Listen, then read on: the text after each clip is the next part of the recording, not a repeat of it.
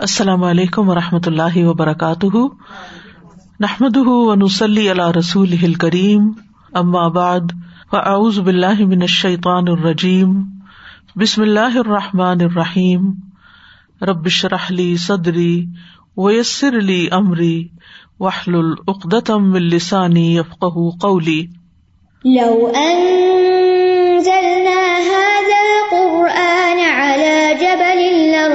لرأيته خاشعا. لرأيته خاشعا متصدعا من خشية الله. وتلك الأمثال نضربها للناس لعلهم يتفكرون. امثال القرآن پروگرام کے سلسلے میں آج ہم ان شاء اللہ کی خشیت کی مثال کے بارے میں پڑھیں گے، جو سورت الحشر میں بیان ہوئی ہے۔ ارشاد باری تعالیٰ ہے۔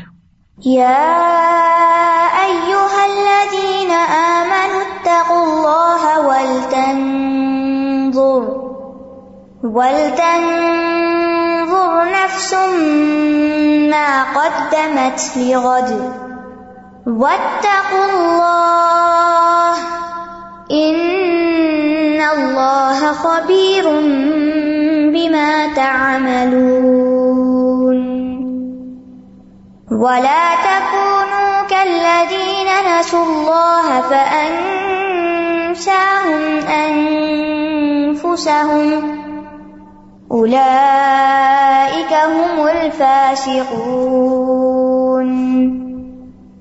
لا يستوي أصحاب النار وأصحاب الجنة، أصحاب الجنة هم الفائزون.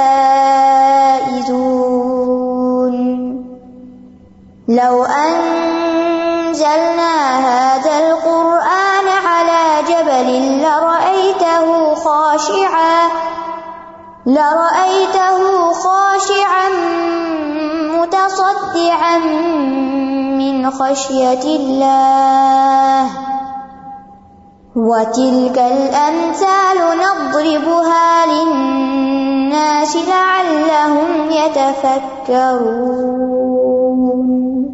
اے لوگو جو ایمان لائے ہو اللہ سے ڈرو اور ہر نفس ضرور دیکھے جو اس نے کل کے لیے آگے بھیجا ہے اور اللہ سے ڈرو بے شک اللہ خوب باخبر ہے اس سے جو تم عمل کرتے ہو اور تم ان لوگوں کی طرح نہ ہو جانا جنہوں نے اللہ کو بھلا دیا۔ تو اس نے انہیں ان کے نفس بھلوا دیے۔ یہی وہ لوگ ہیں جو فاسق ہیں۔ آگ والے اور جنت والے برابر نہیں ہو سکتے۔ جنت والے ہی دراصل کامیاب ہونے والے ہیں۔ اگر ہم اس قرآن کو کسی پہاڑ پر نازل کرتے، تو آپ اسے دیکھتے کہ وہ اللہ کے خوف سے دبا ہوا اور پھٹنے والا ہے۔ اور یہ مثالیں ہم لوگوں کے لیے بیان کرتے ہیں تاکہ وہ غور و فکر کریں۔ یہ مثال سورت الحشر میں آئی ہے، جسے سورت بنی نذیر بھی کہا جاتا ہے۔ اس سورت میں اللہ سبحان تعالیٰ نے یہود کے قبیلے بنو نذیر کی عہد شکنی کا ذکر کیا، جس کے نتیجے میں رسول اللہ صلی اللہ علیہ وسلم نے انہیں مدینہ سے جلا وطن کیا اور مسلمانوں کو بغیر جنگ کے فتح عطا کی۔ تو اس دنیاوی کامیابی کے بعد سورت کے اختتام پر اللہ سبحان تعالی تقوا اور آخرت کی کامیابی کا ذکر فرما رہے ہیں۔ تاکہ اصل زندگی کے حصول کی طرف توجہ کی جائے، اصل کامیابی کو حاصل کرنے کی طرف توجہ رکھی جائے۔ اور اس کے بعد قرآن مجید سے اثر قبول کرنے میں پہاڑ کی مثال دی گئی، جس کا مطلب یہ ہے کہ پہاڑ اللہ سبحان تعالی کی ایک مضبوط، سخت اور بہت بڑی مخلوق ہے۔ یعنی اگر دیکھا جائے تو زمین پہ پائی جانے والی چیزوں میں سے جو بلندی کے اعتبار سے، سختی کے اعتبار سے جو چیزیں ہیں، ان میں سب سے زیادہ پہاڑ ہی نمایاں ہے تو ایسی مخلوق اللہ کے کلام سے لرس سکتی ہے، کانپ سکتی ہے، پھٹ سکتی ہے، ٹوٹ سکتی ہے۔ تو پھر انسان اس سے اثر کیوں نہیں لیتے؟ تو ہم سب بھی اپنے دلوں کا جائزہ لیتے رہیں کہ کیا ہم واقعی قرآن سن کر وہ خشیت اپنے اندر محسوس کرتے ہیں، جو خشیت پہاڑوں کے اندر بھی آ جاتی ہے۔ حالانکہ ان کی عقل، سمجھ ہم سے کم اور ان کے اندر سختی ہم سے زیادہ ہے۔ تو ارشاد باری تعالیٰ ہے، یا الدین اتق اللہ۔ اے لوگو، جو ایمان لائے ہو، اللہ کا تقوی اختیار کرو۔ اللہ سبحان تعالیٰ مومنوں کو نصیحت کر رہے ہیں۔ اور چونکہ رمضان پروگرام کا یہ آخری پروگرام ہے، تو اس کو ہم سب ایک نصیحت کے طور پر بھی لے رہے ہیں اللہ سبحان تعالیٰ کی طرف سے کہ ہمیں صرف رمضان کے اندر نہیں بلکہ رمضان کے بعد بھی اور ہر حال میں ظاہر اور پوشیدہ اللہ کا تقوی اختیار کرنا چاہیے، اللہ سے ڈرتے رہنا چاہیے۔ جو اس نے ہم پر فرائض عائد کیے ہیں، ان کی ادائیگی کا اہتمام کرتے رہیں۔ جن چیزوں سے روکا ہے، ان سے بچتے رہیں۔ اور اس طرح نیک امال کے ذریعے ہم اللہ تعالی کی نافرمانی سے بچے اور پھر بالآخر اللہ کے عذاب سے محفوظ رہے متقین وہ لوگ ہوتے ہیں جو گناہوں سے بچتے ہیں اور فرائض کی ادائیگی کر کے اپنے آپ کو عذاب سے بچاتے ہیں۔ امام راغب کہتے ہیں کہ شریعت میں تقوا یہ ہے کہ نفس کی حفاظت ایسی چیز سے کی جائے جو گناہ میں ڈالتی ہو۔ یعنی کوئی بھی چیز جو گناہ میں ڈالنے والی ہو، گناہ کی طرف کھینچنے والی ہو گناہ کے اندر پڑ جانے کا ڈر ہو جس کی وجہ سے اس سے بھی بچا جائے۔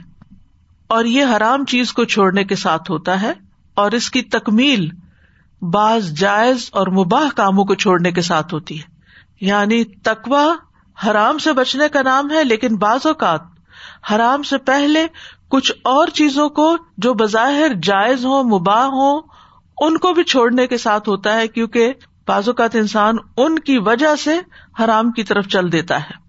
فیروز آبادی کہتے ہیں تقوا سے مراد ہر اس چیز سے پرہیز کرنا ہے جس میں نقصان ہو۔ ہر نقصان دینے والی چیز سے بچنا اور وہ ہے نافرمانی اور فضول کام۔ یعنی فضول کاموں سے بھی بچنا۔ زندگی کو ضائع نہیں کرنا۔ اعلی ترین مقاصد کے لیے استعمال کرنا ہے۔ اور یہ بھی کہا گیا کہ تقوا سے مراد نفس کی لذتوں کو ترک کر دینا۔ یعنی ہر وقت صرف انٹرٹینمنٹ انجوائےمنٹ اور صرف مزے مزے کی چیزوں کے پیچھے ہی نہیں پڑے رہنا چاہیے اور خواہشات کی مخالفت کرنا۔ یہ نہیں کہ جس چیز کو دل چاہے اس کے پیچھے انسان دوڑ پڑے، بلکہ اپنے آپ کو روک کر رکھے، بچ بچ کے زندگی گزارے۔ ایک آدمی نے ابو حرارا رضی اللہ عنہ سے پوچھا کہ تقوا کیا ہے؟ انہوں نے کہا، کیا تم کبھی ایسے رستے پہ چلے ہو جو خاردار ہو؟ اس نے کہا جی ہاں۔ انہوں نے فرمایا، پھر تم نے کیا کیا؟ اس نے کہا، جب میں کانٹوں کو دیکھتا ہوں تو اس جگہ سے کترا کے نکل جاتا ہوں، یا اوپر سے پھلانگ کے نکل جاتا ہوں یعنی ان کے اندر پاؤں نہیں رکھتا۔ کیونکہ اگر پاؤں رکھ دے انسان کانٹوں میں تو وہ تو ایسے جکڑیں گے کہ پھر انسان کا جان چھڑانا محال ہوگا۔ اسی طرح چھوٹے چھوٹے گناہوں کے کام ہے کہ جن میں انسان ایک دفعہ پڑ جائے تو پھر ان سے نکلنا بہت مشکل ہو جاتا ہے اور اس طرح وہ اس کو حرام کی طرف لے جاتے ہیں۔ اور پھر اللہ سبحان تعالیٰ کی اطاعت کے ایسے کام کیے جائیں کہ انسان کی نافرمانی پہ غالب آ جائیں۔ اتنا ذکر کیا جائے کہ غافلین میں سے نکل جائیں۔ بھولے نہیں اللہ کو۔ اتنا شکر ادا کرے کہ کہیں کوئی ناشکری کی بات ہی نہ ہو۔ اور چھوٹی چھوٹی برائیوں سے بھی بچتے رہے چھوٹے چھوٹے گناہوں سے بھی۔ اور بعض ایسی چیزوں کو بھی چھوڑ دے کہ جن کو ہم شک کی نگاہ سے دیکھتے ہیں۔ یعنی تقوا کیا ہے کہ شک والی چیزوں کو بھی چھوڑ دینا۔ دا ما یوریبو کا علا لا یوریبو کا اور پھر چھوٹی چیزیں بھی اور بڑی چیزیں بھی، کیونکہ فم عمل مثقال ضرورت خی نہیں وہ میاں عمل مثقال ضرورت شر نہیں چھوٹے گناہ کو اگر پتا ہو یہ گناہ ہے تو جان بوجھ کے اس میں نہ پڑے۔ یہ تو چھوٹی سی بات ہے۔ یہ تو چھوٹی سی نافرمانی ہے۔ نہیں، چھوٹی چھوٹی نافرمانیاں ہی بڑی بنا دیتی ہے۔ پانی کے قطرے ہی سمندر بنتے ہیں اور چھوٹی چھوٹی کنکریوں سے ہی پہاڑ بنتے ہیں۔ اور پھر یہ کہ ایسی جگہوں سے بھی بچنا جہاں گناہ میں پڑنے کا اندیشہ ہو۔ ایسے لوگوں سے بچنا، ایسی کتابوں سے بچنا، ایسے ماحول سے بچنا کہ جس میں انسان اپنے آپ کو تقوا پر کائم نہ رکھ سکے۔ یعنی اللہ سبحان تعالیٰ ہمیں کسی ایسی جگہ نہ دیکھے کہ جہاں اس نے جانے سے ہمیں منع کیا ہے اور ہم وہاں پہنچ کر اللہ کی نافرمانی کا کوئی کام کریں اور اس کی ناراضگی مول لیں۔ ابن عمر کا قول ہے، بندہ تقوا کی اصل حقیقت کو نہیں پہنچ سکتا، یہاں تک کہ جو بات دل میں کھٹکتی ہو اس کو بالکل چھوڑ نہ دے۔ دل میں کھٹکنے والی چیزوں کو بھی چھوڑنا ہے۔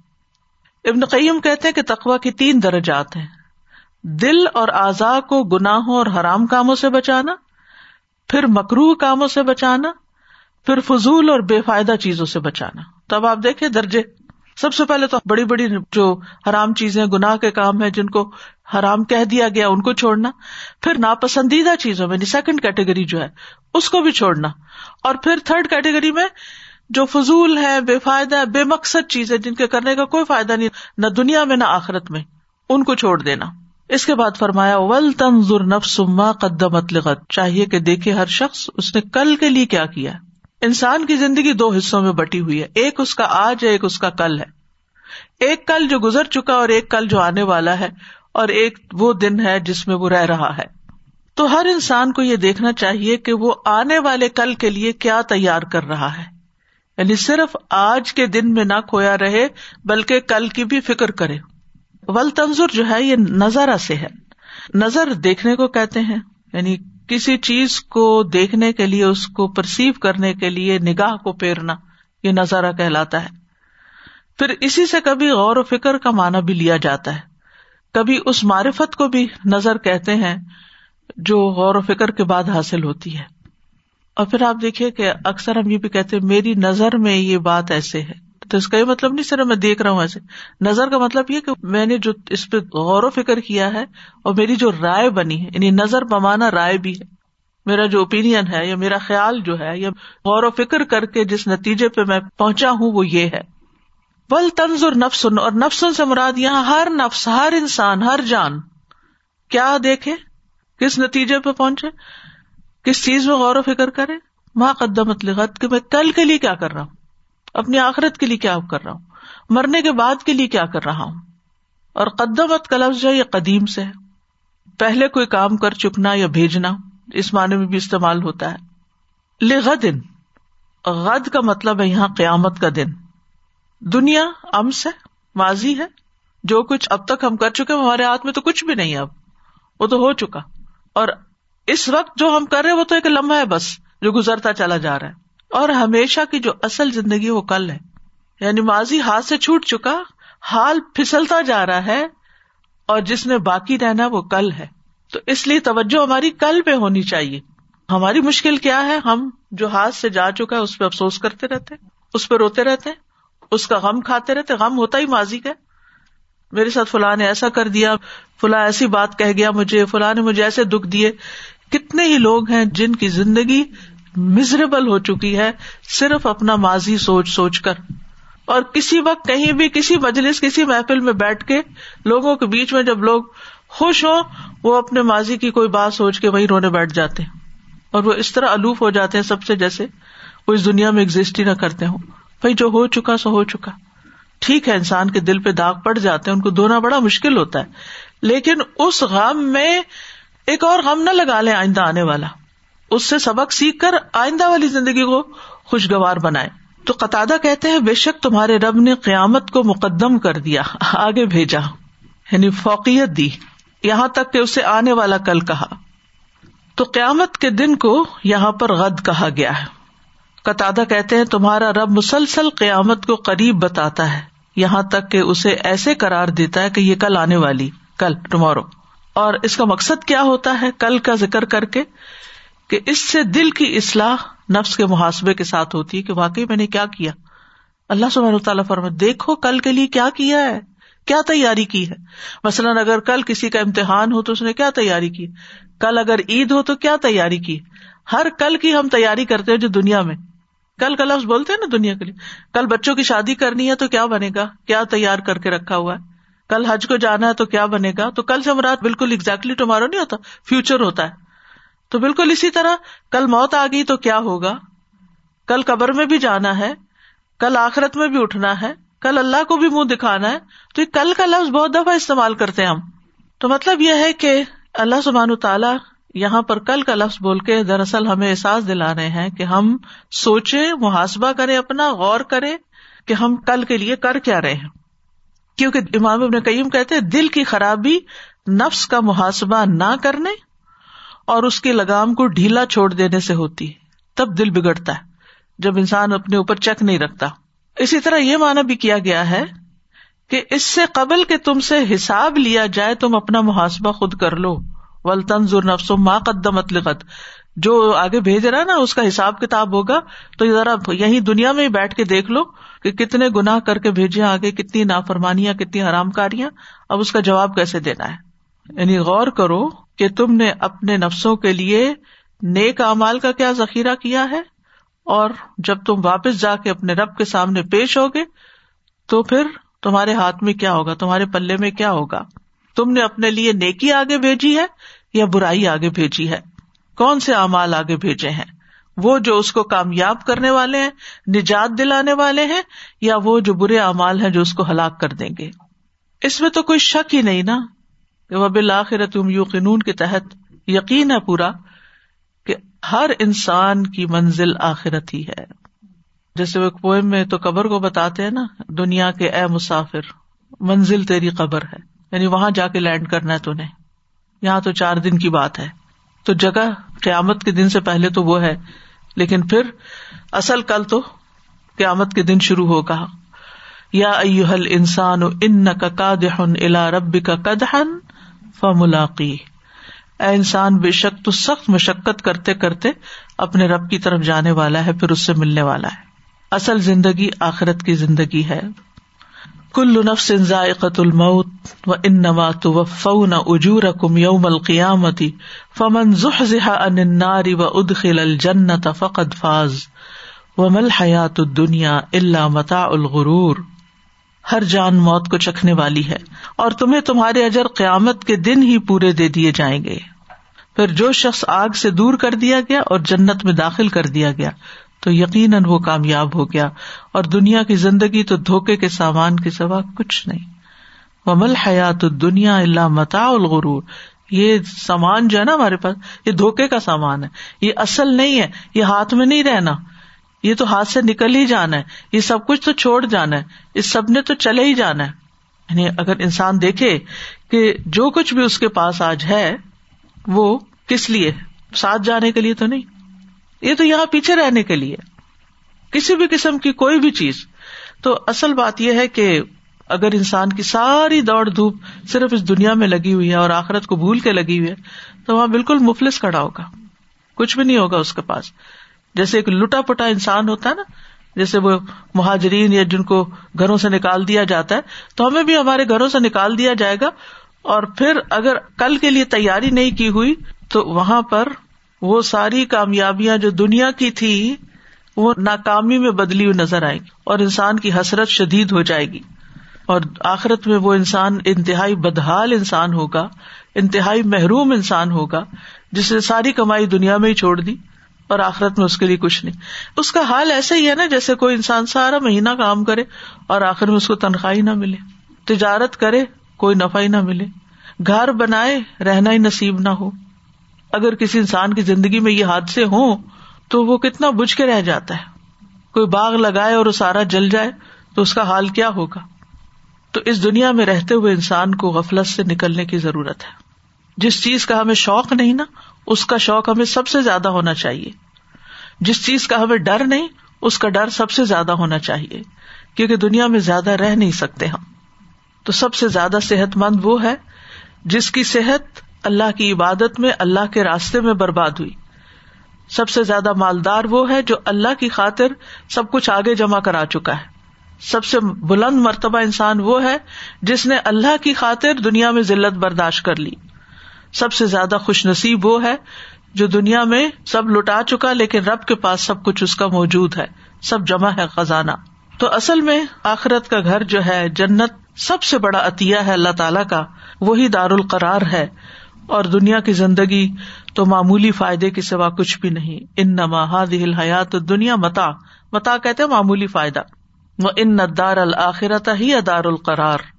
اور آخرت کا گھر ہی اصل میں قرار کا گھر ہے، رہنے کا گھر ہے۔ رسول اللہ صلی اللہ علیہ وسلم نے فرمایا، تم جانتے ہو کہ ہمیں اللہ کی طرف لوٹنا ہے، پھر جنت کی طرف یا جہنم کی طرف جانا ہے؟ اور وہ ایسی مستقل اقامت گاہ ہے کہ وہاں سے روانگی کوئی نہیں آگے۔ وہ ایسی ہمیشگی ہے جس کو موت نہیں آئے گی۔ وہ ایسے جسم ہوں گے جو مرنے والے نہیں۔ یہ دنیا اور وہ دنیا تو نو کمپیرزن اس لیے اس حقیر، فانی، چھوٹی، بےمانی دنیا کے لیے چھوٹی کوشش بھی کافی ہوگی، لیکن آگے کے لیے بڑی کوششوں کی ضرورت ہے۔ اسی کی دعوت یہاں دی جا رہی ہے۔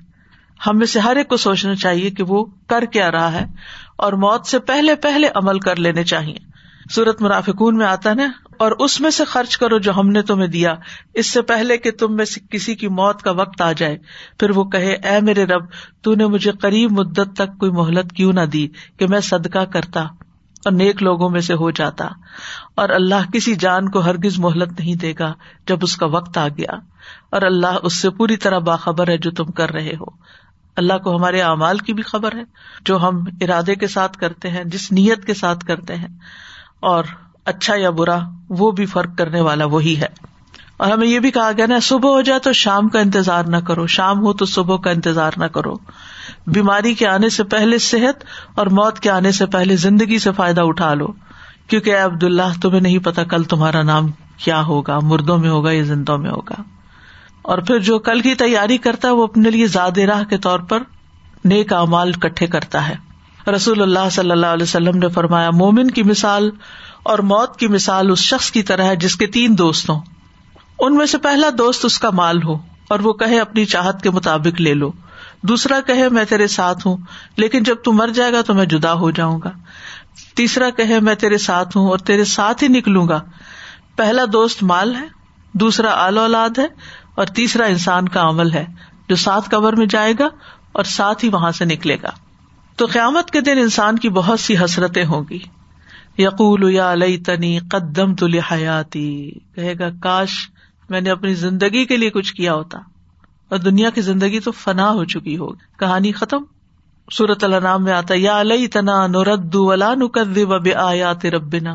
کاش ہم واپس بھیجے جائیں اور اپنے رب کی آیات کو نہ جھٹلائیں۔ و نکون من المؤمنین، اور مومنوں میں شامل ہو جائے موت کے وقت بدمل لوگ کہیں گے، رب برجعون اللہ مجھے واپس بھیج دے۔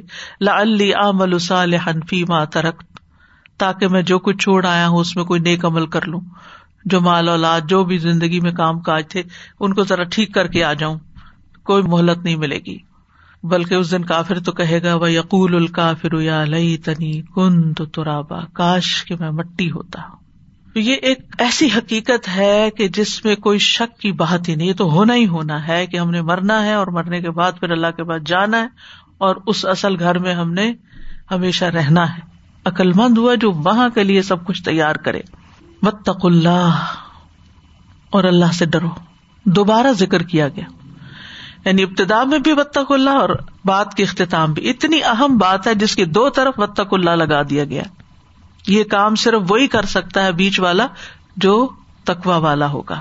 اور یہاں دوسری دفعہ تاکید کے طور پر آیا ہے یعنی جلدی کر لو، دیر نہ لگاؤ۔ اور دو اور معنی یہ بھی کیے جاتے ہیں کہ گناہ سے توبہ کر لو، مستقبل میں نافرمانی سے بچنے کا طریقہ اختیار کرو۔ تو پہلے تقوے میں توبہ کا سبق ہے، اور دوسرے تقوے میں ان اعمال کے بارے میں جو تم کر رہے ہو، اس کی فکر کرو۔ ان اللہ خبیر بما تعملون۔ بے شک اللہ بہت باخبر ہے، اس کے بارے میں جو بھی تم عمل کرتے ہو۔ یعنی اللہ تعالیٰ تمہارے اعمال کو براہ راست دیکھ رہا ہے، خوب جانتا ہے، تم کر کیا رہے ہو۔ کیونکہ بعض اوقات انسان اپنے آپ کو دھوکا دیتا ہے نا۔ میں اچھا ہی کام تو کر رہا ہوں، میں قرآن کلاسز بھی اٹینڈ کرتا ہوں، میں اور نیکی کے کام بھی کرتا ہوں، یہ بھی نیکی ہے، وہ بھی نیکی ہے۔ لیکن کیا واقعی یہ انف نیکی ہے جو ہم کر رہے ہیں؟ ہمیں سے ہر ایک کو سوچنا چاہیے، کیا یہ کافی ہے؟ اور سب سے بڑی بات یہ کہ متقی انسان جو تھا کانشیس لائف بسر کرتا ہے۔ وہ اپنا محاسبہ اس طرح کرتا ہے کہ میں کہاں وقت ضائع کروں، کس چیز میں؟ کون سی چیز میرے لیے ڈسٹریکشن کا باعث ہے؟ کون سی چیز مجھے اہم کام سے ہٹا دیتی ہے، بڑے کام سے ہٹا دیتی ہے؟ اور میں بےکار کی چیزوں میں پڑھ کے اپنا وقت ضائع کرتا ہوں۔ بعض اوقات آپ دیکھیں، ہم صرف فضول کی بحثوں میں پڑھ کے اپنا وقت ضائع کرتے بعض اوقات ہم دوسروں کے معاملات میں دخل اندازی کر کے اپنا وقت ضائع کر رہے ہوتے اپنا ایمان ضائع کر رہے ہوتے۔ کسی کے بارے میں تجسس کر کے، کسی کی ذاتی زندگی میں دخل دے کے، کسی کے میاں بیوی کا لڑائی جھگڑا ہے تو ادھر ادھر سے پوچھ کے وہ کیا بنا، ان کا کیوں ہوا؟ یعنی لا یعنی غیر ضروری جس سے آپ کا کوئی تعلق نہیں۔ ان چیزوں میں پڑھ کے انسان اپنے آپ کو بہت سارا ضائع کر دیتا ہے۔ بےکار کی فکریں بےکار کے غم لگا لینا، ادھر کے ادھر کے۔ جن کا ہماری زندگی سے کوئی تعلق نہیں۔ یعنی ہمیں یہ نہیں کہا گیا کہ ہر شخص یہ دیکھے کہ دوسرے کیا کر رہے ہیں اور اپنی آخرت کے لیے کیا کر رہے ہیں۔ دنیا میں کیا سیاست ہو رہی ہے؟ گھروں میں کیا سیاست ہو رہی ہے؟ اور مارکیٹ میں اور اکانمی میں کیا فساد ہو رہا ہے؟ اس کے بارے میں ہم سے نہیں پوچھا جائے گا۔ کیونکہ یہ ہمارے دائرے کار سے باہر کی چیزیں ہم ان میں ڈائریکٹ کچھ بھی نہیں کر سکتے۔ جو چیزیں ہمارے دو ہاتھوں کی زد میں ہے نا پہلے ہم ان کو سمیٹ لیں۔ جو ہمارے بس سے باہر ہے، جو اس دیوار سے باہر ہے، جس میں میرا کوئی زور ہی نہیں چلتا، اس کے بارے میں میں فکر کر کر کے اور باتیں کر کر کے کیا کر سکتی ہوں؟ کبھی اس سے بات، کبھی اس سے بات، کبھی اس سے ڈسکشن کبھی اس سے کبھی اس کو فون کبھی اس سے ملاقات۔ تمہاری اس سے کیا غرض؟ تم اپنی راہ لو، اپنی فکر کرو، کیونکہ اللہ سبحان تعالیٰ دیکھ رہا ہے جو تم کر رہے ہو۔ اور پھر انہیں اعمال کے مطابق بدلا ملنے والا ہے۔ کسی دھوکے میں نہ رہنا۔ کہیں اور سے کچھ نہیں آ کے گرے گا تمہارے لیے۔ پھر مزید سمجھایا، ولا تکون کلین نس اللہ فانسا ہو منفسا ان لوگوں کی طرح نہ ہو جانا جو اللہ کو بھول گئے۔ تو اللہ نے بھی ان کو ان کے نفس بلوا دیے۔ یعنی وہ جو کام اوپر کرنے کا کہا گیا نا ول تنظر نفس ما قدم لغت وہ اپنے اس مشن کو بھول گئے۔ اللہ نے ان کو توفیق ہی نہیں دی کہ وہ اپنے کل کے بارے میں سوچے ما قدمت لغد کے بارے میں اب سوچتے ہی نہیں۔ تو نسان کیا ہوتا ہے؟ نسان ہوتا ہے کسی چیز کو ریٹین نہ کر پانا، ضبط نہ رکھنا یعنی وہ اسے اپنے ذہن میں محفوظ نہیں کر سکتا یا دل میں اسے محفوظ نہیں کر سکتا، چاہے غفلت کی وجہ سے یا جان بوجھ کے کیئر لیسنس کی وجہ سے۔ اب یہاں پر ایک تو انسانوں کا بھولنا ہے، اپنی آخرت کو، اپنے انجام کو۔ اور دوسرا نسان کی نسبت اللہ تعالیٰ کی طرف کر دی گئی تو کیا اللہ تعالیٰ نوز بلّہ بھولتے؟ نہیں۔ یہ اللہ سبحان تعالیٰ کی طرف جب نسبت ہوتی ہے، تو اس کا مطلب ہے ازراہ احانت یعنی توہین کے انسان کو چھوڑ دینا۔ یعنی انسان کو کچھ نہ سمجھتے اس کو چھوڑ دینا، اس کو کوئی امپورٹینس نہ دینا، اہمیت نہ دینا۔ یعنی اللہ سبحان تعالیٰ جب کسی انسان کو بلا دیتے ہیں، تو گویا اس پر اپنی رحمت نہیں کرتے اس سے ناراض ہوتے ہیں یعنی اس کو اس کے حال پہ چھوڑ دیتے ہیں کہ ٹھیک ہے، جو چاہتے ہو کرو، اس کو نیکیوں کی توفیق نہیں دیتے۔ قرآن مجید میں صورت راہ میں بھی آتا ہے فل یوم سا یہاں بھی اللہ تعالیٰ اپنی طرف نسبت کرتے ہیں بلانے کی۔ کما نسول یوم ہادا جس طرح یہ لوگ اس دن کے آنے کو بھولے ہوئے تھے، ہم بھی انہیں بلا دیں گے آج۔ یعنی وہ اس کا یہ مطلب نہیں کہ اللہ کو یاد ہی نہیں رہے گا کہ ان کا بھی کوئی حساب کتاب کرنا نہیں، اس کا مطلب یہ ہے کہ اب ان کے اوپر رحمت نہیں ہوگی۔ تو اللہ سبحان و تعالیٰ کو فراموش کرنے کا کیا مطلب ہے؟ اللہ کے ذکر کو بلانا اللہ سبحان و تعالیٰ کی نگرانی کو بھول جانا، اللہ سبحان و تعالیٰ کے سمیع و بصیر ہونے کو بھول جانا کہ اللہ سن رہا ہے ہماری بات، اللہ دیکھ رہا ہے ہماری حرکات۔ اللہ سبحان و تعالیٰ غیب کو بھی جانتا ہے، چھپے کو، ظاہر کو، سب کچھ دیکھتا ہے۔ کیونکہ انسان جب چھپ کے برائی کرتا ہے تو اس کا مطلب وہ بھول گیا کہ یہاں بھی اللہ تعالیٰ دیکھ رہا ہے۔ ابن القیم کہتے ہیں، جب انہوں نے اپنے رب سبحان کو بھلا دیا، تو اللہ نے ان کو ان کی جانے ہی بلوا دی، انفس ہی بلوا دیے۔ جیسے اللہ تعالیٰ کا فرمان صورت توبہ میں ہے نس اللہ فنسیا ہوں تو جو اللہ سبحان تعالیٰ کو بھلا دیتا ہے، اس کو دو سزائیں ملتی ہیں۔ ایک یہ کہ اللہ سبحان تعالیٰ اس کو بھول جاتا ہے دوسرا اس کو اس کا اپنا نفس بھلا دیتا ہے۔ یعنی اللہ تعالیٰ اس بندے کو چھوڑ دیتا ہے، اس کو ضائع کر دیتا ہے۔ اور اس بندے کی تباہی اس سے اتنی قریب ہوتی ہے جتنا ہاتھ منہ کے قریب ہوتا ہے۔ اور جہاں تک انسان کا اپنی جان کو بھول جانا ہے، تو وہ یہ ہے کہ اللہ اس کو اس کے بلند نصیب فراموش کرا دیتا ہے۔ یعنی جو بلندی حاصل کرنی تھی اس نے، وہ اس کی منزل، اس کی نگاہوں سے گم ہو جاتی ہے۔ اس کو اس کی سعادت کامیابی اور اصلاح کے اسباب بلا دیتا ہے کہ کامیابی کیسے حاصل ہوتی ہے، اصلاح کیسے ہوتی ہے خوش قسمتی کیسے حاصل ہوتی ہے، اس کے اسباب بلوا دیتا ہے کہ کیا کیا کرنا ہے کہ یہ سب حاصل کر سکو۔ اور اللہ اس کو، اس کے اپنے ایوب اور کوتاہیوں کو بھلوا دیتا ہے۔ اور اس کے لیے اس کی آفات کو بھلا دیتا ہے کہ کن چیزوں میں اس کے لیے مصیبت ہے۔ اس کے ذہن میں یہ نہیں آتا کہ اپنے ایبوں کو دور کرے۔ یعنی اپنا آپ بھولنا کیا ہے؟ اپنے آپ بھول جانا۔ اور اللہ اس کو اپنے نفس کی اور دل کی بیماریاں اور تکالیف بلوا دیتا ہے۔ اس کے دل میں یہ خیال نہیں آتا کہ وہ ان کا علاج کرے۔ اور وہ اپنی بیماریوں یعنی نفس کی بیماریاں کیا ہے شہوات، شبہات اور حسد، بغض، نفاق، وہ بھول جاتا ہے کہ اسے اپنی ان بیماریوں کو ختم کرنا ہے۔ اس کی کوشش ہی نہیں کرتا۔ تو ولا تکون کلین نس اللہ انسا انفسا ہوں اللہ کو نہ بولو یعنی اللہ کے احکامات کو مت بھولو، جس کے نتیجے میں انسان نیک امال سے محروم ہو جاتا ہے۔ یہ ابن حبان کا کال ہے کہ جب انسان اللہ کے حکم کو چھوڑتا ہے، تو پھر کیا ہوتا ہے؟ نیک عمل بھی نہیں ہوتا۔ آپ نے دین سیکھا ہی نہیں، آپ کریں گے کیا؟ دوسرا یہ کہ اللہ کے حق کو بھلانا، یہ بھی مانا کیا گیا۔ تو اللہ سبحان تعالیٰ پھر ان کو، ان کے نفس کا حق بلوا دیتا ہے۔ یعنی جو اللہ کا حق بھولتا ہے، اللہ اس کو بھول جاتا ہے اور اس کے نفس کا حق جو ہونا چاہیے، ہمارے نفس کا کیا حق ہے؟ کہ ہم اس کو اچھے عمل کروائیں، اس کو جنت کے قابل بنائے اس کو جہنم سے بچائیں، تو یہ چیز انسان کو بھول جاتی ہے۔ مطلب یہ ہے کہ انسان سے وہ فائدے بھول جاتے ہیں جو کسی بھی کام کے کرنے کے ہوتے ہیں۔ مثلاً، نماز پڑھنے میں فائدہ ہے یا نہیں ہے؟ سب کہتے ہیں۔ لیکن جو نہیں پڑھتے، وہ نماز کا فائدہ بھول جاتے ہیں۔ چاہے انہیں علم بھی ہو، نماز فائدے کی ہے۔ گناہ کرتے وقت اللہ کو بھول جاتے ہیں۔ ان کو پتا ہے گناہ نقصان دہ، حرام، جھوٹ بولنا نقصان دہ۔ لیکن وہ کیا کرتے ہیں؟ کہ وہ پھر بھی جھوٹ بول لیتے ہیں تو ان کو یہ احساس نہیں رہتا۔ اور پھر توبہ کرنا بھول جاتے ہیں۔ گناہ کرتے اور توبہ کرنا بھول جاتے ہیں۔ اسی طرح وہ خوشحالی میں اللہ کو بھول گئے تو اللہ نے سختی میں ان کو بھلا دیا۔ اب مثلاً یہ کہ صدقہ کرنا فائدہ مند ہے یا نہیں، سب کو پتا نا۔ لیکن جب صدقے کا موقع آتا ہے تو ان کو بھول جاتا ہے یہ فائدہ مند ہے، لہٰذا وہ پیچھے رہ جاتے، وہ سوچ میں ہی پڑے رہتے۔ ہیں جو کرنا چاہیے وہ کرتے نہیں۔ سب کو پتا ہے کہ قرآن کی تلاوت فائدہ مند ہے، لیکن اسے چھوڑ کے واٹس ایپ پہ بیٹھے رہتے۔ ہیں کوئی ویڈیو دیکھنا شروع کر دیتے۔ کیا ان کو نہیں پتا کہ یہ رمضان کی تاک رات ہے؟ اور اس وقت موبائل لے کے ویڈیو دیکھنے کی بجائے مجھے کوئی دعا کرنی چاہیے، کوئی استغفار کرنی چاہیے لیکن ان کو بھولا ہوا ہے۔ یہ ہے بھلا دینا۔ انہوں نے اللہ کا ذکر بھلایا، اللہ نے بھی ان کو بھلوا دیا کہ اب تمہیں اس وقت کیا کرنا چاہیے۔ آپ دیکھیے، نیکی کرنے کے موقع پر نیکی کرنا، یاد آ جانا، اس کی توفیق مل جانا، یہ بہت بڑی سعادت ہے۔ کہ آپ کے پاس ایک اپرچونٹی آئی ہے اور آپ کا شرح صدر ہو جائے اور گریب کر لیں آپ اس کو کہ ہاں یہ موقع آ گیا نیکی کمانے کا، اب مجھے یہ نیکی کرنی ہے۔ نیت کر لیتا انسان۔ یہ اللہ کی رحمت ہوتی ہے کہ اللہ تعالیٰ دل میں خیال ڈال دے کہ یہ کرنے کا کام ہے، کر لو۔ اور پھر توفیق دے دے کہ کر لے انسان۔ اور پھر مزید توفیق دے دے کہ اس کو سنبھال لے انسان۔ اور اس میں ریاکاری نہ کرے۔ کہاں کہاں سے اللہ سبحان تعالیٰ کیسی کیسی باتیں یاد کرا دیتا ہے؟ اور یہ بد بختی کی علامت ہوتی ہے کہ انسان کے سامنے لوگ بیٹھے نماز پڑھ رہے ہوں اور وہ بیٹھ کے سگریٹ پی رہا ہو پیچھے۔ ایسی مثالیں ہم دیکھتے ہیں نا۔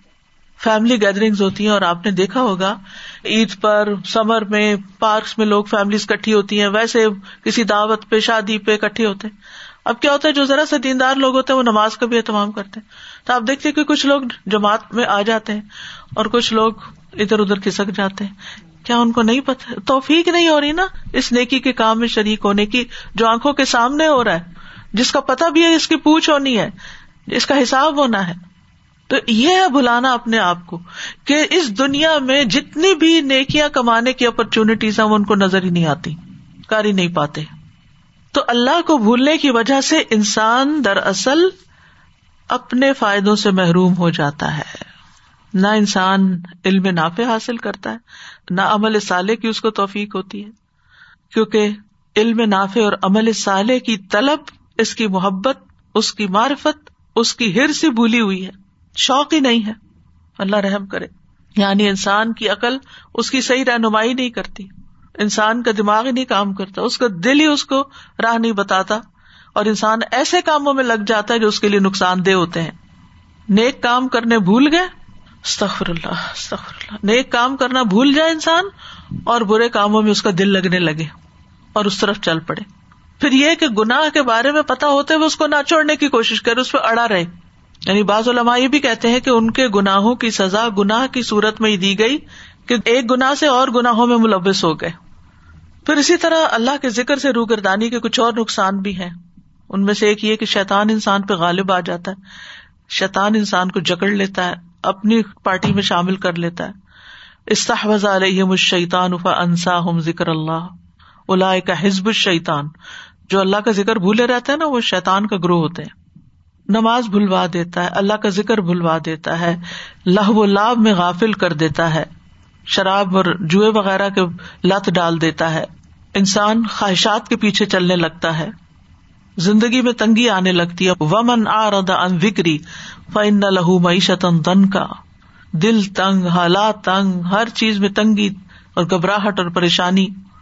اسی طرح حدیث میں آتا ہے کہ اللہ کی عبادت سے اگر انسان روح گردانی کرتا ہے تو اس کے فخر میں اضافہ ہو جاتا ہے۔ پھر اسی طرح اگر کوئی اللہ کی یاد اختیار کرتا ہے تو اس کی زندگی آسان ہو جاتی ہے اور جب اعراض کرتا ہے تو پریشانیاں، غم اور مشقتیں نصیب میں ہوتی ہیں۔ ابن کئیم کہتے ہیں، جب انسان صبح اور شام کرے اور اس کی پریشانی صرف ایک اللہ کی ذات ہو کہ وہ راضی ہو جائے مجھ سے، تو اللہ تعالیٰ اس کی ساری ضرورتیں اپنے ذمے لے لیتا ہے۔ اور ہر وہ چیز جو اسے پریشان کرے، اسے بھی اپنے ذمے لے لیتا ہے۔ اور اس کے دل کو اپنی محبت کے لیے، اس کی زبان کو اپنے ذکر کے لیے، اور اس کے اعضاء کو اپنی اطاعت کے لیے فارغ کر دیتا ہے۔ اگر وہ صبح شام اس حال میں کرے کہ دنیا ہی اس کی پریشانی ہو، تو اللہ اس کی پریشانی، غم اور تکلیفوں کو اس کے اوپر لاد دیتا ہے اور اسے اس کے نفس کے حوالے کر دیتا ہے۔ اس کے دل کو اپنی محبت سے، مخلوق کی محبت کی طرف پھیر دیتا ہے۔ اس کی زبان کو اپنے ذکر سے ہٹا کر لوگوں کے ذکر کی طرف لگا دیتا ہے۔ اس کے اعضاء کو اپنی اطاعت سے ہٹا کر لوگوں کی خدمت میں لگا دیتا ہے۔ یعنی یہ نماز پڑھنے کی کوئی فکر نہیں رہتی، بلکہ وہ اور دنیا کے کاموں میں ہی لگا رہتا ہے۔ شاپنگ کا شوق، ادھر جانا ادھر جانا، لوگوں کی آنکھوں کا تارا بننا۔ تو وہ اس طرح مشقت اٹھاتا ہے جس طرح جنگلی جانور دوسروں کی خدمت میں مشقت اٹھاتا ہے۔ وہ اس بھٹی کی طرح ہو جاتا ہے جس کے پیٹ میں ہوا بھر دی جاتی ہے۔ پھر اس کی پسلیوں سے اس ہوا کو دوسروں کے فائدے کے لیے نچوڑ دیا جاتا ہے۔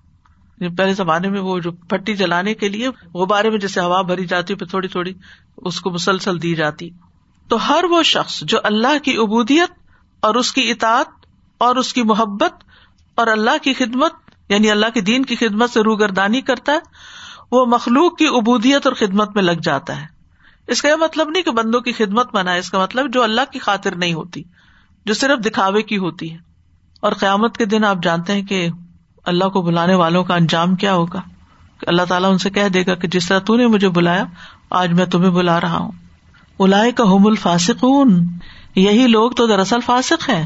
فس کہتے کسی چیز کا اس جگہ سے نکل جانا جو اس کے لیے مقرر کی ہوئی ہو، جو اس کے لیے اپوائنٹڈ جگہ ہو، وہاں سے وہ نکل کے باہر چلی جائے۔ اور یہ اکثر مذمت کے معنوں میں آتا ہے یعنی برے معنوں میں آتا ہے۔ کیونکہ وہ چیز اس جگہ سے الگ ہو جاتی ہے جو اس کے لیے اصل میں مناسب ہے۔ تو فاسک لوگ وہ ہوتے ہیں جو نیکیاں چھوڑ کے برائیوں میں پڑ جاتے ہیں، بے حیائی اور برے کام کرنے لگتے ہیں، نافرمانی کے کام کرنے لگتے ہیں، جھوٹ بولتے ہیں، اطاعت سے نکل جاتے ہیں۔ پھر فرمایا، لا يستوي اصحاب النار و اصحاب الجنہ، اصحاب الجنت هم الفائزون۔ برابر نہیں ہے اصحاب النار۔ صاحب کی جمع ہے اصحاب۔ ہمیشہ ساتھ رہنے والا، جو جہنم میں ہمیشہ رہیں گے۔ وہ اصحاب الجنہ اور جو جنت میں ہمیشہ رہیں گے۔ اصحاب الجنت هم الفائزون۔ اصل کامیاب تو جنت والے ہیں۔ ذالک الفوز الکبیر۔ تو اوپر کی آیات میں اللہ سے ڈرنے اور آخرت کی تیاری کرنے والے لوگ جو ہیں، ان کے لیے جنت کی بات کی گئی۔ اور بھولنے والے اور گناہ کرنے والے، نافرمانی کی زندگی بسر کرنے والے اصاب النار قرار پائے۔ اور یہ نتیجہ نکال دیا گیا کہ جنتی اور جہنمی برابر نہیں ہے۔ قرآن مجید کی دیگر آیات سے بھی پتہ چلتا ہے کہ مومن اور فاسق برابر نہیں۔ اف امن کا نہ مومن کمن کا نہ فاسق، لا یستبون متقی اور مجرم برابر نہیں۔ افنجا المسلمین کل مجرمین نیک اور بد برابر نہیں۔ اللہ کو جاننے والے اور نہ جاننے والے برابر نہیں۔ کل حل یس یا لمون ولدین لا لمون صاحب بصیرت اور اندھا برابر نہیں۔ مسل الفریقین کل آما ول اسمی ول بصیر و سمی حلیستویانی مسئلہ تو یہ دو مختلف راستے ہیں۔ رسول اللہ صلی اللہ علیہ وسلم نے فرمایا، جس طرح کانٹوں سے انگور نہیں چنے جاتے یعنی کانٹوں میں نہیں انگور لگتے، اسی طرح بد کرداروں کی منازل پر نیکو کاروں کو نہیں اتارا جاتا۔ منازل کا مطلب جو درجے ہیں ان کے، منزلیں۔ بس تم جس راستے پہ چلنا چاہتے چلو۔ لیکن یاد رکھو، جو راستہ اختیار کرو گے اسی پر چلنے والوں کے پاس پہنچ جاؤ گے جس ہائی وے کو لیں گے نا آپ، ایسٹ لیں گے، ویسٹ لیں گے، تو آخر میں انہیں کے ساتھ ہوں گے جن کے ساتھ آپ چلے تھے۔ اسی قافلے کا حصہ ہوں گے۔ وہیں پہنچیں گے جہاں اور پہنچ رہے ہیں۔ یہ دو مختلف راستے ہیں۔ اس کے بعد یہ مثال دی گئی کہ یہ ساری باتیں سمجھا دی گئی ہیں تمہیں۔ اب بھی نہ سمجھو تو پھر تمہارا حال کیا ہے؟ کہ تمہارے دل پتھر سے بھی زیادہ سخت ہے کہ پتھر بھی اللہ کے خوف سے لرس جاتے ہیں، پہاڑ بھی گر پڑتے ہیں، آجزی آ جاتی ہے ان میں، اور تمہیں پھر بھی سمجھ نہیں آتی۔ یہ ساری بات سمجھنے کے باوجود بھی تمہیں سمجھ نہیں آ رہی۔ لو انزل نہ قرآن اعلی جبل، اگر ہم اس قرآن کو پہاڑ پر بھی اتارتے یعنی وہ قرآن جس میں اللہ تعالی کے احکامات ہیں عوامر و نواحی ہیں واد اور وعید ہیں، حلال و حرام ہے یہ سارے احکامات اگر ہم کسی پہاڑ پہ اتارتے یعنی اس کی ذمہ داری پہاڑ کو دیتے، اور یہاں پہاڑ سے مراد حقیقی پہاڑ ہے، کوئی فرضی چیز نہیں ہے، اور پہاڑ کو اس لیے سلیکٹ کیا گیا کیونکہ سب سے زیادہ ٹھوس، سخت اور بلند ہوتا ہے۔ تو پہاڑ جیسی اونچی چیز ماؤنٹ ایوریسٹ کو یاد کریں، کسی اور پہاڑ کو مائنڈ میں لائیں۔ اگر آپ کبھی پہاڑی علاقوں میں گئے اور آپ نے دیکھا ہو کہ کتنے دور دور تک سلسلے پھیلے ہوئے ہوتے ہیں۔ یعنی یوں نہیں ہوتا کہ ایک ایک پہاڑ الگ کھڑا جیسے درخت کھڑے ہوتے ہیں۔ جبل عہد کو ہی ذہن میں لایا سب نے دیکھا ہے جو آج عمرے پہ جاتے ہیں۔ تو مطلب یہ ہے کہ اگر قرآن پہاڑ کو دیا جاتا، پہاڑ پر نازل ہوتا لرائی تہ خاشان تو تم اس میں خوشبو دیکھتے۔ پہاڑ کے اندر خوشبو آ جاتا۔ متصدیان وہ اپنی بڑائی، اونچائی چھوڑ دیتا، ٹکڑے ٹکڑے ہو جاتا، گر جاتا ریزا ریزا ہو جاتا۔ کس سے؟ من خشیت اللہ اللہ کی خشیت سے۔ یعنی اس کے اندر خوشبو آتا، جھک جاتا، اس کا بلند حصہ زمین کی طرف گرتا اور متصد کلو سدا سے ہے۔ یعنی اس کا مطلب ہے تشکک پھٹ جانا، پھٹ کے ٹوٹ کے گر پڑنا۔ اور خشیت اس خوف کو کہتے ہیں جو کسی کی عظمت کی وجہ سے دل پہ تاری ہو جائے۔ کبھی آپ کے دل پہ ایسا خوف یاد کیجیے کوئی بری خبر سن کے یا کوئی ایسی بات سن کے آیا ہو کہ آپ کا دل آپ کے قابو میں نہ ہو۔ آپ اپنی مٹھیاں بھیج رہے ہوں۔ یعنی دل ہے کہ تیزی سے دھڑکتا ہی چلا جا رہا ہے۔ کوئی ایسی کیفیت یاد کیجیے کہ اچانک کسی ایسی چیز سے واسطہ پڑا کہ جس سے دل کانپ اٹھے اور وہ اپنی جگہ کرار ہی نہیں پکڑ رہا تھا۔ تو ایسی خشیت ہوتی ہے۔ اب دیکھیے میں کیفیت یاد اس لیے کرا رہی ہوں اس سے کمپیرزن کریں کہ کبھی قرآن پڑھتے ہوئے ایسے دل کانپا، پھر تو پہاڑی ہم سے اچھا ہوا نا۔ رمضان میں ہم نے کم از کم ایک قرآن تو پڑھا ہی ہوگا، یا تراوی میں سنا ہوگا، یا پھر زیادہ بھی پڑھے ہوں گے، کیونکہ کچھ لوگوں نے ایک سے زیادہ دفعہ بھی ختم کی ہم میں سے ہر ایک اپنے آپ سے پوچھے ول تنظر نفسن ماں قدمت لکھا ہمارے دلوں پر کتنی خشیت تاری ہوئی۔ کتنی دفعہ قرآن پڑھتے ہوئے آنسو بہ پڑے، کتنی دفعہ تراوی میں لرز اٹھے، کتنی دفعہ اندر جسم کے کوئی رونگٹے کھڑے ہوئے، کوئی کیفیت بدلی۔ ہم سب اپنا محاسبہ کریں، کیونکہ وہ کیفیات تو ہم خود ہی محسوس کر سکتے نا، کوئی اور تو ہمارے لیے نہیں کرے گا۔ اگر ہم اس قرآن کو کسی پہاڑ پر نازل کرتے، تو وہ اس کے آگے ٹہر نہیں سکتا تھا۔ قرآن کے نازل ہونے کی وجہ سے پھٹ جاتا۔ لیکن اللہ سبحان تعالیٰ نے اسے نبی صلی اللہ علیہ وسلم کے دل پر اتارا اور اس کو مضبوط کیا، آپ کو ثابت قدم رکھا اور آپ پر اللہ کا بہت بڑا احسان ہے۔ اور پھر یہ کہ امت کو بھی خطاب کیا جا رہا ہے کہ وہ اپنے اعمال کا جائزہ لے، محاسبہ کرے۔ اور پھر یہاں ان لوگوں کی بات بھی کی جا رہی ہے کہ جو اتنے سخت دل ہوتے ہیں کہ وہ پتھروں سے بھی سخت دل ہو جاتے ہیں۔ اور یہ بات بھی پتہ چلتی ہے کہ پہاڑ انسانوں سے زیادہ اللہ کی تعظیم بجا لاتے ہیں۔ وہ زیادہ ریسپٹیو ہے حالانکہ زیادہ سخت ہے تو انسان کا دل کیوں نہیں نرم پڑتا کہ ان کے اندر آجزی آئے، ان کے اندر اللہ کی عظمت آئے، ان کے دل اللہ کی عظمت کے آگے جھک جائیں، اللہ کے خوف سے پٹ جائیں۔ یہ بات تو ہم اکثر سنتے رہتے ہیں نا کہ فلاں نے اپنے بچے کی حادثے کی خبر سنی تو ہارٹ اٹیک ہو گیا، اس کو فلاں کا کاروبار گیا تو ہارٹ اٹیک ہو گیا۔ ایسی خبریں بھی کبھی سنی ہے کہ فلاں کے دل پہ اللہ کا ایسا خوف آیا کہ اس کا دل پھٹ گیا۔ ہم اپنے آپ کو دیکھے نا کہ دنیا کے نقصان کی خبر یا دنیا کی کسی انسان کی بڑائی یا دنیا کی کسی مال و دولت کے ملنے یا خوشی کے ملنے کی وجہ سے تو ہمارے دل پھڑک اٹھتے ہیں۔ لیکن اللہ کی خشیت اور اللہ کا خوف اور اللہ کی محبت اور اللہ کی عظمت اس کے سامنے ہمارے دلوں کا حال کیا ہے۔ اللہ سبحان تعالیٰ نے آسمان و زمین اور پہاڑوں پر امانت اتارنے کے لیے کہا تھا، انا اردن الامانت سماوات ولرد جبال و ابئی نہ ملنا و اشفق نہ منہا اشفق نہ وہ حمل حل انسان ان نہ ظلم بے شک ہم نے امانت کو آسمانوں اور زمین اور پہاڑوں کے سامنے پیش کیا تو انہوں نے اٹھانے سے انکار کر دیا۔ اور اسے ڈر گئے اور انسان نے اسے اٹھا لیا۔ بلا شبہ وہ ہمیشہ سے بہت ظالم چاہل ہے۔ تو بنیادی طور پر یہاں انسان کی سخت دلی اور انسان کی ہارڈ ہارٹنیس کی مذمت کی گئی ہے۔ اور خصوصاً ان کی جو سب کچھ جانتے بوجھتے اور پھر بھی سخت دل ہوں۔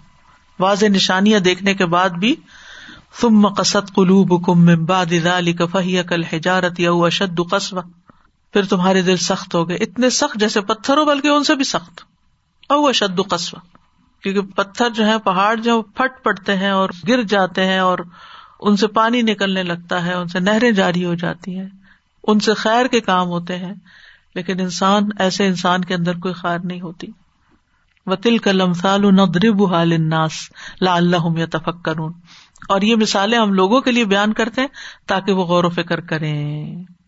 غور و فکر کر کے اپنے اعمال کا، اپنے آپ کا جائزہ لیں۔ تو اس مثال کا مطلب یہ کہ اگر پہاڑوں جیسی عظیم مخلوق اللہ تعالی کی عطا کردہ، سمجھ، عقل، شعور جتنا بھی ان کو دیا، اس کے مطابق وہ بہترین جواب دیتی ہے۔ تو جو عقل انسان کو دی گئی ہے، اس کا وہ کیا استعمال کر رہا ہے؟ وہ اللہ کا کتنا فرما بردار ہے۔ حالانکہ پہاڑوں سے تو کوئی پوچھ گچھ بھی نہیں ہوگی کہ وہ اللہ کی عظمت کے آگے جھکے یا نہیں، لیکن انسان سے تو ہوگی۔ لیکن انسان کا حال یہ ہے کہ اس نے بار امانت بھی اٹھایا ہوا ہے۔ اس کے باوجود نہ اس پہ خوف تاری ہوتا ہے، نہ فکر لاحق ہوتی ہے، نہ اپنی غفلت اور آخرت فراموشی کی اس کو کوئی پریشانی ہوتی ہے۔ بلکہ قرآن پڑھ کے بھی، سن کے بھی وہ ایسے ہی غیر متاثر رہتا ہے جیسے کوئی بات ہی نہ ہو، جیسے اس نے کچھ سنا ہی نہ ہو۔ تو کرنے کا کام یہ ہے کہ ہمیں قرآن کی عظمت کو محسوس کرنا چاہیے۔ اللہ سبحان و تعالیٰ کی معرفت حاصل کرنی چاہیے۔ اپنی جلدوں پر اس کے اثر کو محسوس کرنا چاہیے۔ ہمارے دلوں کی حالت بدلنی چاہیے۔ ہمارے آنسو بہنے چاہیے۔ سجدے میں گر جانا چاہیے۔ علیہ آیات الرحمانی خر سجد و بقیہ قرآن کے آگے خاموش ہو جانا چاہیے۔ قرآن کے احکامات پر اعتراض نہیں کرنا چاہیے۔ اللہ کا تقوی اختیار کرنا چاہیے۔ یہی تقوا جو ہے، یہ دراصل انسان کو اس قابل بناتا ہے کہ اللہ کی بات کو محسوس کر سکے۔ اور پوری طرح لے سکے اور اس کو سمجھ سکے، اس سے ہدایت حاصل کر سکے۔ اپنے کل کی ہمیں فکر ہونی چاہیے اور ان کاموں سے دلچسپی ہونی چاہیے جو آخرت میں نجات دینے والے ہیں، جس میں توحید پر خاتمہ ہے، اللہ کا تقوا ہے، شرک سے بچنا ہے، ایمان کے ساتھ فرائض کی حفاظت کرنا ہے، نمازوں کی حفاظت کرنا ہے، اپنے اخلاق کو بہتر بنانا ہے، زبانوں کی حفاظت کرنا ہے۔ اللہ کو یاد رکھنا ہے۔ ولا تکون کلین نس اللہ انسا ہوں منفسا ہوں کوئی چیز ہمیں اللہ کی یاد سے غافل نہ کرے۔ سورت نور میں اللہ تعالیٰ ان لوگوں کی صفت بیان کرتے ہیں۔ رجال اللہ تلہی ہم تجارت ان ولا بے ان ان ذکر اللہ و اقام سلاتی و اتا زکات یا خافون یومن تقلب فی القلوب والابصار۔ وہ مرد جنہیں اللہ کے ذکر سے اور نماز قائم کرنے اور زکوٰۃ دینے سے نہ کوئی تجارت غافل کرتی ہے، نہ کوئی خرید و فروخت۔ وہ جہاں بھی ہو ان کا دل اللہ کی طرف ہوتا ہے، اللہ کی یاد میں ہوتا ہے اور جو ہی فرض ادا کرنے کا وقت آئے، فوراً فرض کی ادائیگی کی طرف چل پڑتا ہے۔ مال اور اولاد سے زیادہ اللہ کی یاد کی فکر ہونی چاہیے دل میں۔ ہمیں سے ہر ایک ضرور اپنا جائزہ لے، اپنے اوپر خود نظر رکھ کے دیکھے کہ زیادہ تر ہم کیا سوچتے رہتے ہیں۔ ہماری سیلف ٹاک کیا ہوتی ہے؟ ہمارے دماغ میں کیا چھایا ہوا ہے؟ کس فکر میں ہم ہر وقت مبتلا رہتے ہیں؟ یہ فکر فکر آخرت ہے یا پھر یہ فکر دنیا ہے؟ کمپیرزن کرتے رہا کر جہاں دنیا کا غم زیادہ آنے لگے، اس کو آخرت کی طرف موڑ دیں۔ جہاں دنیا کی فکر زیادہ ہونے لگے، فکر کو دوسری طرف موڑ کر دے اور جب فرائض کی ادائیگی کا وقت ہو، تو ہر چیز سے علیحدہ ہو جائے اسود کہتے ہیں، میں نے آشا رضی اللہ تعالیٰ عنہ سے پوچھا، نبی صلی اللہ علیہ وسلم اپنے گھر میں کیا کرتے تھے؟ انہوں نے کہا، نبی صلی اللہ علیہ وسلم اپنے گھر والوں کے کام کاج یعنی ان کی خدمت کیا کرتے تھے۔ وہاں بھی فارغ نہیں بیٹھتے تھے۔ باہر کی اتنی ذمہ داریوں کے باوجود۔ اور جب نماز کا وقت ہوتا تو فوراً کام چھوڑ کر نماز کے لیے دوڑ پڑتے تھے۔ خرج السلام پھر گھر میں نہیں بیٹھے رہتے تھے۔ تو انسان جب اللہ سے محبت کرتا ہے اور اس بات کی فکر رکھتا ہے کہ ایک دن اللہ کے سامنے جا کے کھڑے ہونا، ملاقات ہونی ہے، تو پھر وہ اللہ کو نہیں بھولتا۔ اور ویسے بھی اللہ کو یاد کرنے کے بڑے فائدے ہیں۔ انسان کو کامیابی نصیب ہوتی ہے۔ وزقر اللہ کثیرن لا اللہ کو تفل کسی بھی مرحلے پر کوئی بھی کام ہو، کوئی بھی مشکل ہو، کثرت سے اللہ کا ذکر شروع کر دیں۔ نبی صلی اللہ علیہ وسلم جنگوں کے مواقع پر، غم کے موقع پر کیا کیا کرتے تھے؟ زیادہ سے زیادہ اللہ کی یاد۔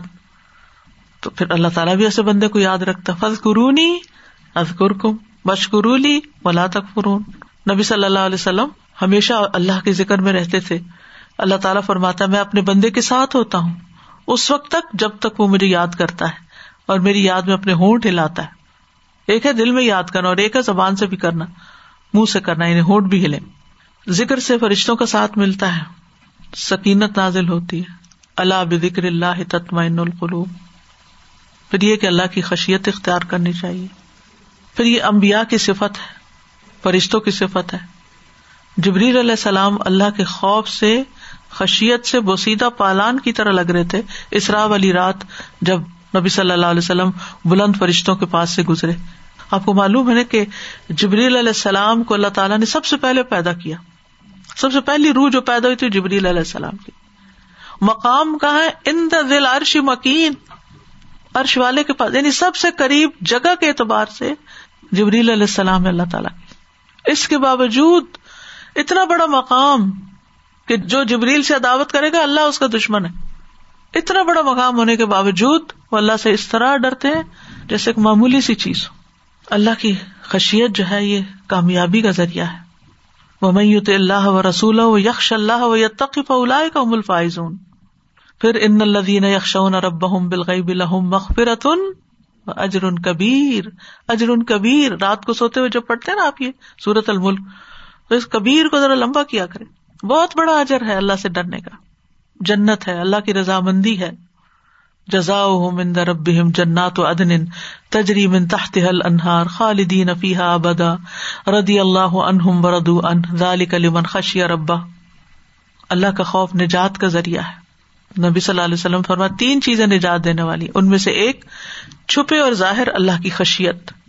اللہ کے ڈر سے کوئی گناہ چھوڑ دیتا ہے تو اس پر اسے اجر لکھا جاتا ہے اس کے لیے۔ ہر وقت اس بات کا احساس کہ اللہ دیکھ رہا ہے۔ یہ خشیت کی علامت ہوتی ہے۔ اور وہ دیکھنا پھر اس کو گناہوں سے روک دیتا ہے۔ تو کرنے کے کام یہی ہے کہ ہمیں اللہ کا تقوی اختیار کرنا ہے۔ آخرت کی فکر کرنی ہے، اس کی تیاری کرنی ہے۔ اللہ کی یاد سے غافل نہیں ہونا۔ اٹھتے بیٹھتے اللہ کا ذکر کرتے رہنا ہے۔ فرائض کو وقت پر ادا کرنا ہے۔ رمضان نے ایک اچھی ٹریننگ کر دی۔ پھر بہت سی عبادات کی عادت ہوگی۔ اب اس عادت کو چھوڑنا نہیں۔ جنت میں لے جانے والے کاموں کی طرف توجہ کرنی ہے۔ جہنم میں جانے والے کاموں سے بچنا ہے۔ اور قرآن پڑھتے وقت اپنے دلوں کا، اپنی حالت کا جائزہ لیتے رہنا ہے کہ ہماری کیفیات کیا ہے اور اللہ سے دعائیں کرتے رہنا ہے کہ اللہ سبحان و تعالیٰ ہمیں اپنی خشیت عطا فرمائے۔ تقوا عطا فرمائے۔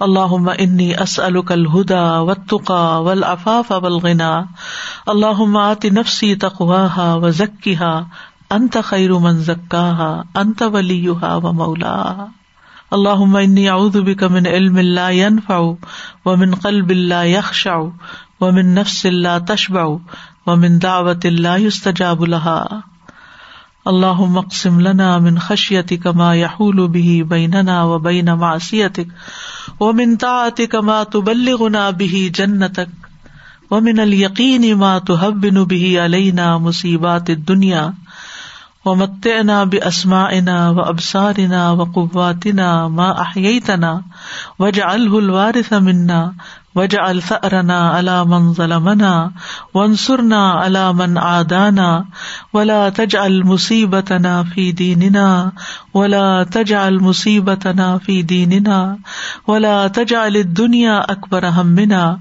ولا مبلغ علمنا ولا تسلط علينا من لا يرحمنا رب آئنی ولا تن علیہ منصرنی ولا تنسر علیہ وم کرلی ولا تم کر علیہ وحدنی ویسر الہدا الیہ ونسرنی علا مم بغا علیہ اللہ مجالنی لک شاکرن لک ذاکرن لک راہبن لک متبا ان الی کا مخبتن اواہم منیبا رب تقبل توبتی وغسل حوبتی و اجب دعوتی و ثبت حجتی وحد قلبی۔ وحد قلبی وحد قلبی و سد لسانی وسل السخیمت قلبی، ربنا آتنا فی الدنیا حسنا و فی الآخرت حسنا وقنا عذاب النار. ربنا لا تزغ قلوبنا بعد إذ هديتنا وهب لنا من لدنك رحمة إنك أنت الوهاب ربنا لا تؤاخذنا ان نسينا او اخطانا ربنا ولا تحمل علينا اسرا كما حملته على الذين من قبلنا. ربنا ولا تحملنا ما لا طاقة لنا به. واعف عنا واغفر لنا وارحمنا. انت مولانا. فن سرنا القوم الکافرین یا حیو یا قیوم برحمت کا نستغیث یا رب العالمین تو ہم سے اس پروگرام کو قبول فرما، کمی کو تاہی کو معاف فرما، اور جو چیز تیری رضا کے مطابق ہوئی ہے تو اسے بہترین قبولیت عطا فرما۔ اللہ ہم سب کے دلوں میں نور بھر دے، ہماری زندگیوں سے نور سے معمور کر دے۔ یا اللہ ہمیں ہر طرح کے دکھ، تکلیف، پریشانی، بیماری سے محفوظ رکھ۔ ہماری نسلوں کو، ہماری اولادوں کو، ہمارے دوستوں کو، ہمارے ساتھیوں کو، ہمارے والدین کو، ہمارے استادوں کو، یا اللہ سب کو ہمارے سارے محسنین کو اپنی رحمتوں سے ڈانپ لے۔ ان پر اپنی برکت نازل فرما۔ یا اللہ ہم سب کے بچوں کو ہدایت عطا فرما۔ یا اللہ تو ہمیں کل کی فکر دے دے۔ ہمیں کل کے لیے تیاری کی توفیق دے دے۔ ہمیں اپنا تقوا عطا کر دے۔ یا رب العالمین۔ ہم تجھ سے وہ ساری دعائیں مانگتے ہیں جو محمد صلی اللہ علیہ وسلم نے مانگی اور ہر اس چیز سے تیری پناہ میں آتے ہیں محمد صلی اللہ علیہ وسلم نے جس سے پناہ مانگی۔ یا اللہ، تو ہم سے راضی ہو جا۔ اللہ کووڈ کی تکلیف کو دور کر دے۔ جو بیمار ہیں انہیں صحت عطا کر دے۔ جو پریشان حال ہیں، جو مادی، مالی معاملات میں پریشان ہیں، جو کسی بھی پریشانی کا شکار ہے یا اللہ ان کی ساری پریشانیاں دور کر دے۔ اللہ تو امن و امان بحال کر دے۔ یا اللہ تو ہمارے حال پہ رحم کر دے۔ اور بری بیماریوں سے محفوظ رکھنا۔ ربنا تقبل منا ان کا انت سمیع العلیم۔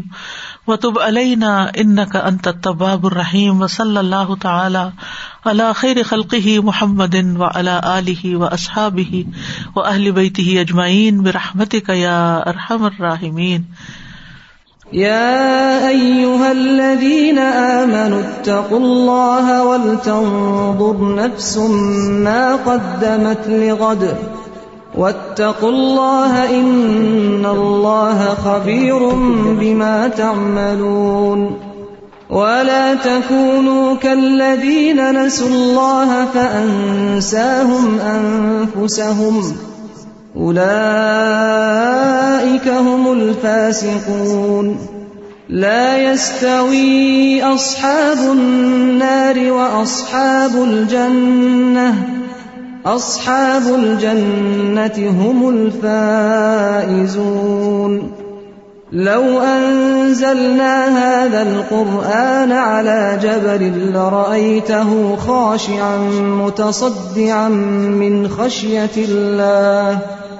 وتلك الأمثال نضربها للناس لعلهم يتفكرون.